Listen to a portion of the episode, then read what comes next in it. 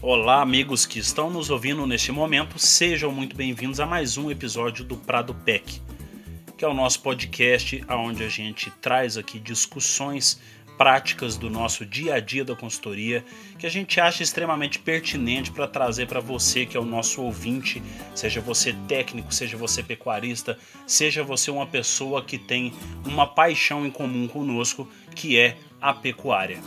Dando continuidade ao episódio número 6, onde a gente falou de suplementações nos níveis de suplementação mineral, proteinado, é, a gente foi conversando ali até aquele consumo em torno de 0,1% do peso vivo. E a partir de agora nós vamos conversar sobre a suplementação mineral proteica energética e consumos maiores do que isso, onde a gente já começa a trabalhar com uma nova dinâmica de suplementação, uma nova dinâmica de manejo alimentar dos animais.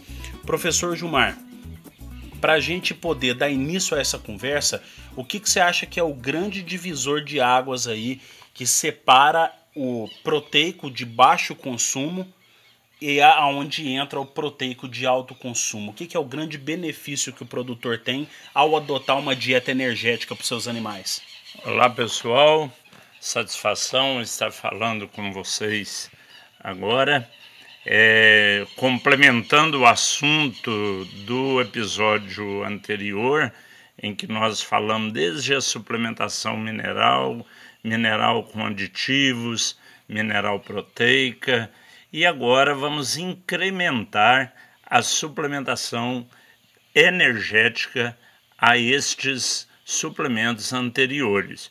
Ou seja, quando eu falo em suplementação energética, eu vou colocar energia a mais. Eu já tenho nela toda a, a, suplementação mineral, já tem aditivos, tem proteína e eu vou incrementar uma maior quantidade de energia na suplementação dos meus animais.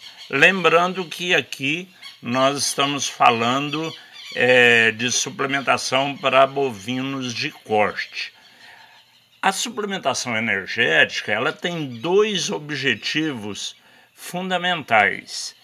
É, o primeiro deles é um incremento de energia na dieta que permite um maior desempenho do animal.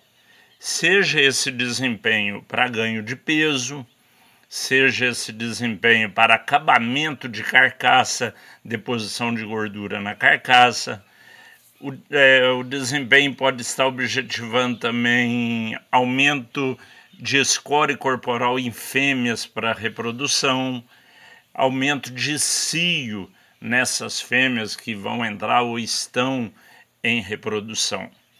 Então, a suplementação energética ela tem uma, um objetivo nutricional muito bem predeterminado.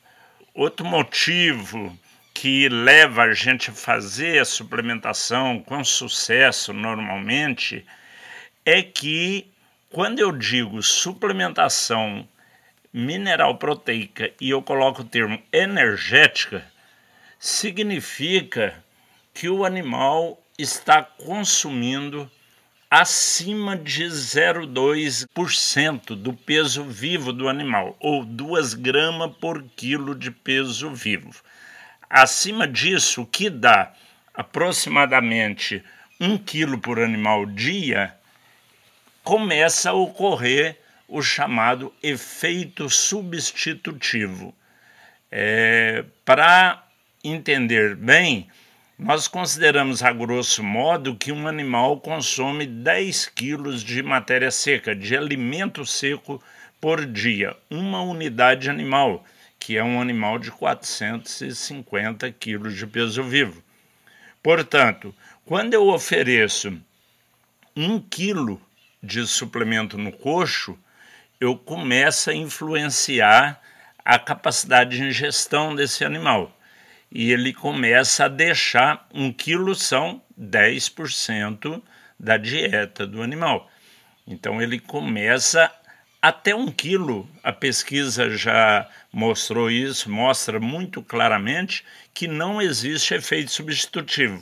Pelo contrário, talvez o animal melhore o consumo de pastagens por estar nutrindo melhor a flora microbiana do rumen, ela estando mais ativa, aumenta a digestibilidade da dieta total e aumenta um pouquinho o consumo. Daí para frente, quando eu passo 0,3, 0,4, 0,5, eu vou começar a ter o efeito substitutivo. Ou seja, se eu colocar bastante energia, vamos dar exemplo aqui a energia no milho, que é o alimento energético padrão que a gente considera de excelente qualidade, e nós temos muita oferta de milho no mercado brasileiro. Quando eu coloco 2 é, quilos de suplemento por animal dia, um animal adulto de 450 quilos, uma UA, animal de 450 quilos de peso vivo, eu já começo a ter o efeito substitutivo. E aí, praticamente, para cada quilo que eu aumento, significa 10% do consumo do animal no pasto. Então, o animal vai deixar de comer 10% de pasto. Então, a grosso modo, seria assim: o animal comendo 2 quilos ele é no coxo com suplemento energético, ele vai consumir em torno de 8 quilos de matéria seca no pasto. Animal comendo 3 quilos, 7 quilos no pasto. 4 quilos no coxo, 6 quilos no pasto. Né? Até, e eu posso ir aumentando, chegar até 2% do peso vivo do animal, onde ele vai comer 9 quilos, 10 quilos de suplemento energético, né, que a gente, acima de meio por cento do peso vivo, o pessoal já começa a, a denominar ração, né, comercialmente, chamando de ração, chegar a dar até 10 quilos de alimento por animal dia e o animal comer o mínimo de alimento, de pastagem, de alimento volumoso. Então, são dois grandes benefícios melhora no desempenho, melhora no ganho de peso, na produção de cio, é, na produção de leite, no score corporal e efeito substitutivo. Quanto mais eu suplemento no coxo, menos o animal come pasto e mais animais eu posso trabalhar na mesma área. Lembrando que isso daí é uma estratégia que eu posso usar ela principalmente para duas frentes, né? Que é fazer o meu animal economizar no bocado no pasto, então a mesma quantidade de animais judia menos do pasto. Caso eu tenha uma lotação muito alta, eu posso trabalhar isso para que os animais eles não vão abaixar o pasto demais, não vão colocar é, aquela altura de saída que a gente fala, que é a altura mínima de manejo do pasto, a altura de reserva, não vão ultrapassar ela, né? E outro manejo extremamente interessante seria aumentar a lotação. Eu já tenho uma lotação e eu quero que os animais continuem desempenhando da mesma forma, com o mesmo manejo é, de bocados no pasto, e aí eu consigo, por exemplo, ao acrescentar 50% da matéria seca que ele ingere por dia em concentrado, em suplemento proteico energético, eu consigo praticamente dobrar a quantidade de animais que eu coloco dentro daquele pasto, né, professor? É justamente isso aí é um benefício muito grande. Vamos lembrar aqui, gente, que um dos grandes aliados nosso a essa suplementação mineral proteica energética é, durante todo o ano ser viabilizada é a agricultura. Está chegando em praticamente todas as fronteiras brasileiras. A agricultura, quando ela é, é, há um tempo atrás falava a agricultura está chegando na região, vai acabar com a pecuária. Hoje o pecuarista já está entendendo que isso não ocorre dessa forma. As regiões que estão chegando à agricultura é, permitem eu ter mais grãos para suplementar melhor os meus animais, causar efeito substitutivo melhorar o desempenho dos meus animais e ter melhor resultado na viabilidade do sistema de produção. Então, é, como a agricultura tem evoluído muito nas regiões todas, é, tem viabilizado muito bem, é, praticamente nos quatro cantos do Brasil, é, é, suplementar com energia em maiores quantidades. Outro ponto importante é lembrar que no período de seca coincide com a nossa safra dos grãos e do milho principalmente, do algodão, do girassol, é justamente no período seco. Então veja bem, nós já criamos aí uma solução para a alimentação do gado no nosso período seco. Eu tenho menor custo de grãos, eu posso trabalhar melhor a minha suplementação energética, eu não diminuo, eu vou melhorar o desempenho dos animais no período seco né? e vou causar um grande efeito substitutivo e podendo até ficar com maior quantidade de animais na minha propriedade no período seco do que no período de chuvas. É, hoje nós temos muito é, chamada TIP, que é terminação intensiva a pasto. No período das águas, a gente trabalha com ração a 1% do peso vivo, suplementação energética, né? Por exemplo, o boi comendo 5 kg de ração no pasto e vai comer 50% de pasto. Chega na época da seca, o pasto está de baixa qualidade, eu vou subindo gradativamente. À medida que o pasto piora a qualidade, eu vou subindo a oferta de suplemento energético para o meu animal até chegar a 2% do peso vivo. Quando eu chego a 2% do peso vivo, o meu desempenho é praticamente igual num confinamento. E eu tenho consumo de pasto baixíssimo. Então permite eu trabalhar com 6, 8 até 10 unidades animal por hectare, desde que eu esteja suplementando nesses níveis de 2% do peso vivo no coxo. Ah, interessante é que dá vontade de linkar esse assunto com diversos outros. É, é, muita informação que a gente pode processar durante essa conversa. Vou tentar até manter aqui é, uma linha de raciocínio a partir daquele energético que a gente começou a falar do consumo de 0,2% do peso vivo. Agora falando da parte prática, professor, nós conversamos tudo em torno das, das dicas de desempenho, das dicas de manejo. Qual que seria a situação ideal para eu fornecer um suplemento com 0,2% do peso vivo ou 2 gramas por quilo de peso vivo, vamos supor aí numa fase de final da recria ou terminação, e esperar um desempenho ótimo do meu animal. Do que as pessoas até falam assim, ah, o melhor desempenho que o meu animal pode ter numa suplementação de 0,2% do peso vivo. Eu posso sair colocando qualquer quantidade de animal no pasto? Olha, quando eu falo em 0,2% do peso vivo, eu estou falando em 10% do consumo do animal. Então, quando eu forneço 10% do consumo do animal num suplemento, eu estou dependendo 90% da qualidade e quantidade de pastagens disponíveis para esse animal. Então eu não posso com 0,2 é, é, dar um quilo de um suplemento para um animal ao dia com pasto média qualidade. O pasto tem que ser de altíssima qualidade. Pasto de altíssima qualidade, suplemento 0,2 dá um resultado econômico muito bom. É uma das melhores relações custo-benefício para quando eu tenho alta disponibilidade de pastagem. E isso também leva, de, temos que levar muito em conta o preço do grão. Hoje, por exemplo, nós estamos vivenciando uma entre-safra do milho. Então, o preço do milho está muito alto. É, quanto mais eu puder investir em ter pastagens de boa qualidade, é uma suplementação um pouco menor, eu vou ter uma relação custo-benefício melhor. À medida que eu tiver preço de grãos mais baixo, e também depende muito da região do país que estiver trabalhando, é, viabiliza mais eu ir suplementando.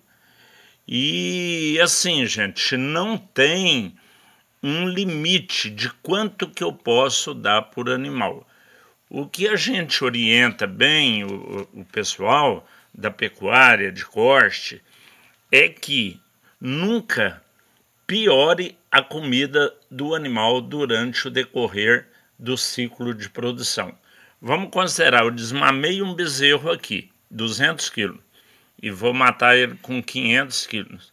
Eu tenho que colocar 300 quilos nesse bezerro. É, não comece dando muita comida e lá na frente, ah, eu não dou conta, vou baixar. Não. Então, a suplementação é, energética, por isso que a gente recomenda mais iniciar nas fases finais. Por exemplo, falta 90 dias para eu matar essa boiada.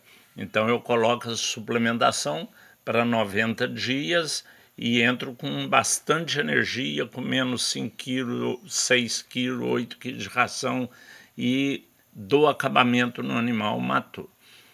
À medida que a propriedade for tendo estrutura, hoje eu tenho propriedade, até a nossa mesmo, né, Neto? Nós já fazemos hoje, desmama o bezerro, ele entra com 0,3% do peso vivo, já comendo um bezerro de 200 quilos, comendo 600 gramas ao dia, e ele vai comendo 0,3 até os 400 quilos. Do 400 quilos para frente, se ele tiver no período de chuva, ele come 1% do peso vivo, com ração de boa qualidade. Aí fala, não, mas ração está muito caro, milho está muito caro. E eu tenho pastagem muito boa, eu posso dar meio por cento do peso vivo e deixar mais oferta de pasto. Mas se eu estou com o preço do, do grão é, bem acessível, eu posso já entrar com 1% nas águas e no período de seca, eu vou aumentando 1, 1,25, 1,5, 1,75, até chegar no final da seca a 2% do peso vivo. Olha, pessoal, então gestão de custo não é questão de você comprar suplemento de baixa qualidade para pagar mais barato. É simplesmente você saber monitorar corretamente é, quais que são os suplementos que você está usando, qual época que você está comprando esse suplemento ou os ingredientes para a produção desse suplemento e utilizar eles corretamente, distribuindo ele pelo ano, de, dependendo aí da estação de chuva que a gente tiver, estação de seca. Então tudo isso é muito importante, tudo isso vai influenciar na rentabilidade que você vai ter, tanto do sistema isoladamente, quanto a rentabilidade final que você fecha da fazenda toda. Professor, você estava falando aqui agora é, sobre a utilização de tecnologia mais intensiva lá no final e depois a pessoa vai estruturando a fazenda para melhorar. Isso daí acabou me lembrando que muitas fazendas utilizam, na esperança de desmamar um bezerro mais pesado, eles utilizam creep no bezerro mas aí depois que desmama esse bezerro, eles retornam ele para uma suplementação mineral com um mineral aí com 65 gramas de fósforo, um consumo de 60 a 80 gramas por animal dia. O que, que você me diz de um produtor que tirou o animal com um consumo aí de 0,3, 0,4% do peso vivo e ele passa para um suplemento mineral para dar continuidade nessa recria? Pois é, aí nesse caso o produtor está fazendo exatamente o que não devia fazer. Né? É exatamente aquilo que eu falei antes. Ele começou com. O animal já estava mamando, comendo suplemento no creep feeding, que é alimentar ao pé da mãe. Ele está mamando e comendo uma raçãozinha ali. A hora que desmama esse bezerro, ele desmama muito pesado. Né? E eu tirei a mãe dele, eu tirei o leite e eu tirei o suplemento do CRIP. Então eu vou destruir tudo aquilo que eu construí. Isso é a pior coisa que poderia fazer. Então eu falo assim, eu acho que para a pessoa dar, fazer o sistema de creep feeding na fazenda, ele tem que estar tá com a recria impecável. Ele não pode desmamar um bezerro e deixar ele perder peso hora nenhuma só ganhando peso. Aí sim, ele desmamar com crepe 30 quilos mais pesado, que é o que a gente consegue em média, é, e dar continuidade naquilo, ótimo, muito bom. E às vezes você pode estar se perguntando assim, né? É, não, mas quem é que faz isso de começar uma suplementação pesada e depois diminuir? Gente, quem experimenta fazer o creep feeding de propriedades de ciclo completo que eu visito, 90% ou mais utiliza o creep feeding só para desmamar o animal mais pesado. Dificilmente ele dá uma continuidade nisso.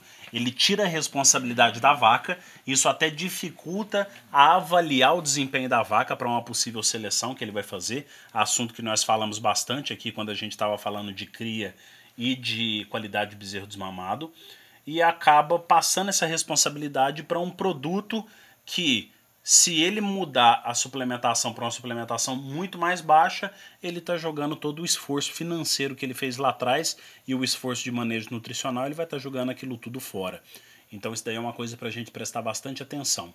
Mas agora voltando, naquele suplemento de 0,2 até passando aí para um 0,3%, o que, que o produtor pode esperar de desempenho de um animal aí com 400 quilos para cima, animal que ele já está entrando na, na pré-engorda, já está entrando na engorda, ou às vezes está até no acabamento nesse tipo de suplementação, o que, que pode se esperar de desempenho em GMD e desempenho em ganho de carcaça? Vamos considerar aqui pastejo ótimo, ponta de capim, folha verdinha, capim não passou da altura máxima, aquele capim que está excelente esse, esse desempenho ele é muito relativo.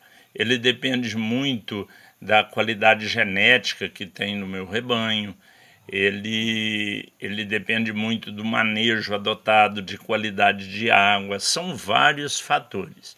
É, da qualidade do suplemento, né, da formulação desse suplemento, mas é, são comuns resultados de ganho de peso entre 800 gramas até um quilo por animal dia de ganho de peso vivo.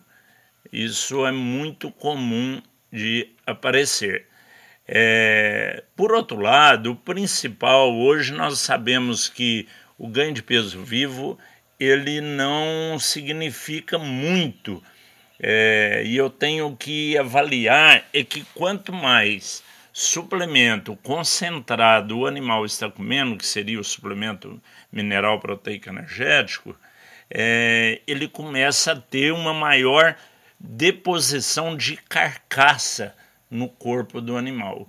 Ele diminui os componentes não carcaça em relação à carcaça. Ou seja, a barriga dele diminui, o sistema digestivo diminui, é, a cabeça é a mesma, que é um componente não carcaça, o couro, a cabeça, os cascos, o chifre, isso tudo é componente não carcaça. E como componente carcaça, que é aquele que compõe, vamos dizer, as duas bandas do animal, né? É, abatido, é, vai aumentando o rendimento de carcaça, vai aumentando também. Então é diretamente proporcional.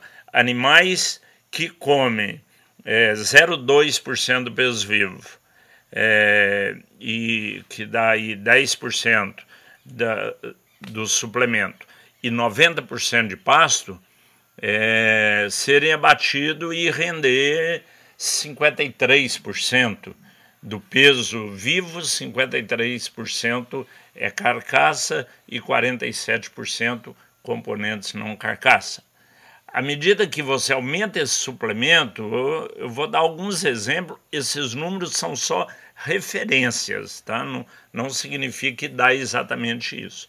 Mas, por exemplo, um animal comendo 1% do peso vivo, uma pastagem de boa qualidade, é comum você ter já rendimentos de 54%, 55% é, de rendimento de carcaça e apenas 45% agora componente não carcaça. Vamos lembrar que o produtor ganha pela quantidade de carcaça que ele vende no frigorífico. E nós, quando a gente chega a suplementar 2% do peso vivo, por exemplo, animais comendo 8 a 10 kg de ração por dia, e pequenas quantidades de pastagem, isso acontece principalmente no período de seca, é, e quando eu tenho é, valor do grão é, bem relativamente bom, é comum você ver rendimentos de 56% até 57% de rendimento de carcaça. Então, isso pode ser o lucro do produtor. Isso é muito importante dentro de um sistema de suplementação. É, é impressionante a, a influência que a carga genética também tem em cima desses resultados, né, professor? É, a gente costuma ter o que antes a gente tinha muita dificuldade de visualizar rendimentos de 56%, 57%, hoje em uma suplementação altamente energética ou no sistema de chip, a gente consegue ver é, com frequência esses resultados, né? Isso daí acontece muito. Lembrando o que, que a gente estava conversando lá no episódio 4, é, que a gente falou de ganho de peso de carcaça versus ganho de peso diário, só para a gente finalizar a conversa e desmistificar uma, uma confusão que o produtor faz, ele geralmente, principalmente na hora de adquirir o suplemento, ele fala assim: é, eu. Por que, que eu vou comprar um produto para comer 6, 7 quilos por animal ao dia e dar um ganho de peso vivo aí de 1,4 kg ao dia, se eu posso fornecer um quilo por animal ao dia e fazer o meu animal ganhar um quilo, um quilo e cem, que é resultados que eu já tive aqui na minha fazenda. Por que, que eu vou dar preferência para esse, esse outro produto? É, o ganho de peso vivo passa a ser apenas uma referência. Não significa que um animal que ganhou 1,1 kg comendo apenas 1 kg é mais viável que o que ganhou 1,3 kg comendo 7 quilos é que esse que é, nós passamos aí a um índice que a gente usa bastante hoje chamado rendimento do ganho. Do ganho de peso vivo, quanto por cento foi carcaça? Isso a pesquisa já nos fornece muito bem. É, animais que estão comendo muito, muito pasto e pouco suplemento, tem rendimentos de ganho próximo de 60%.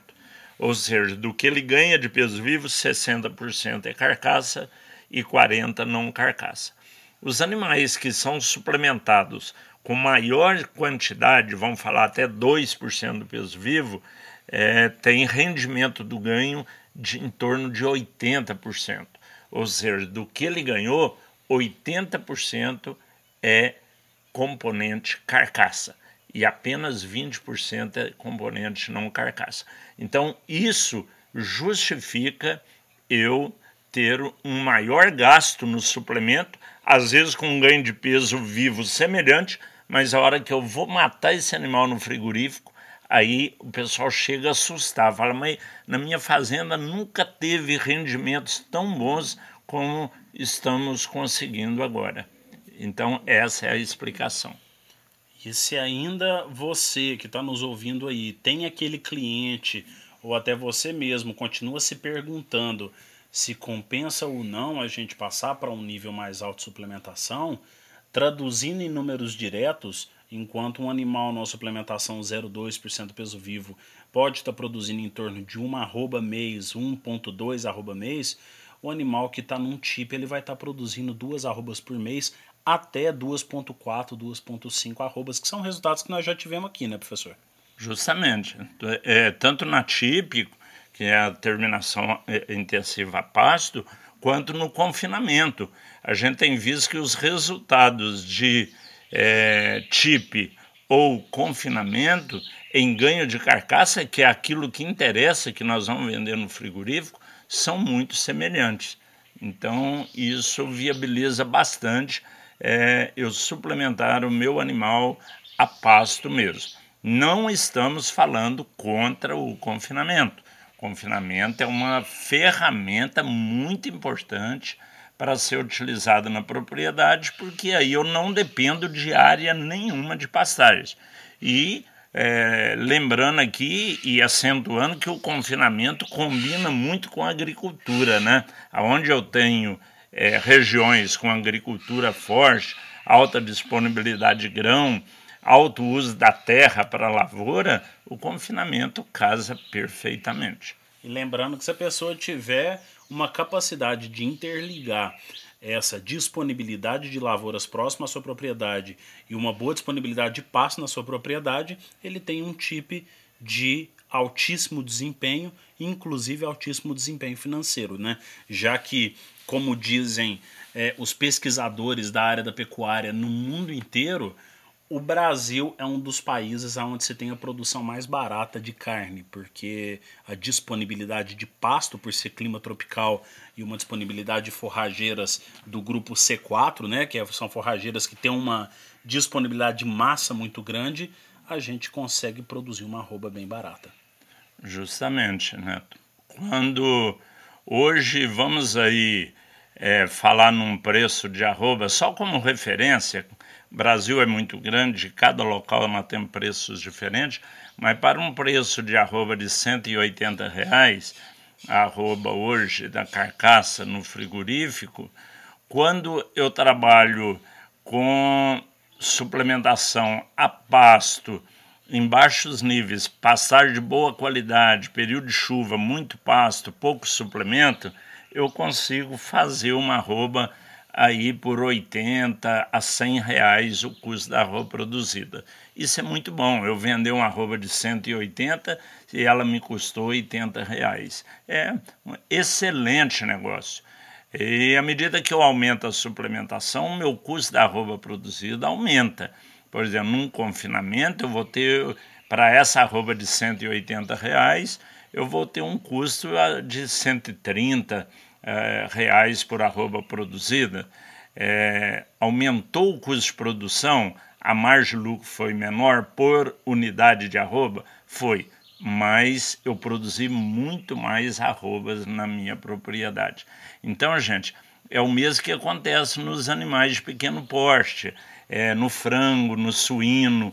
À medida que as margens diminuem, eu tenho que aumentar o giro e aumentar o, o, a produtividade por área dentro da propriedade para viabilizar atividade. E dessa forma eu diluo o custo fixo que eu tenho em maior quantidade de animais e maior quantidade de peso por animal produzido.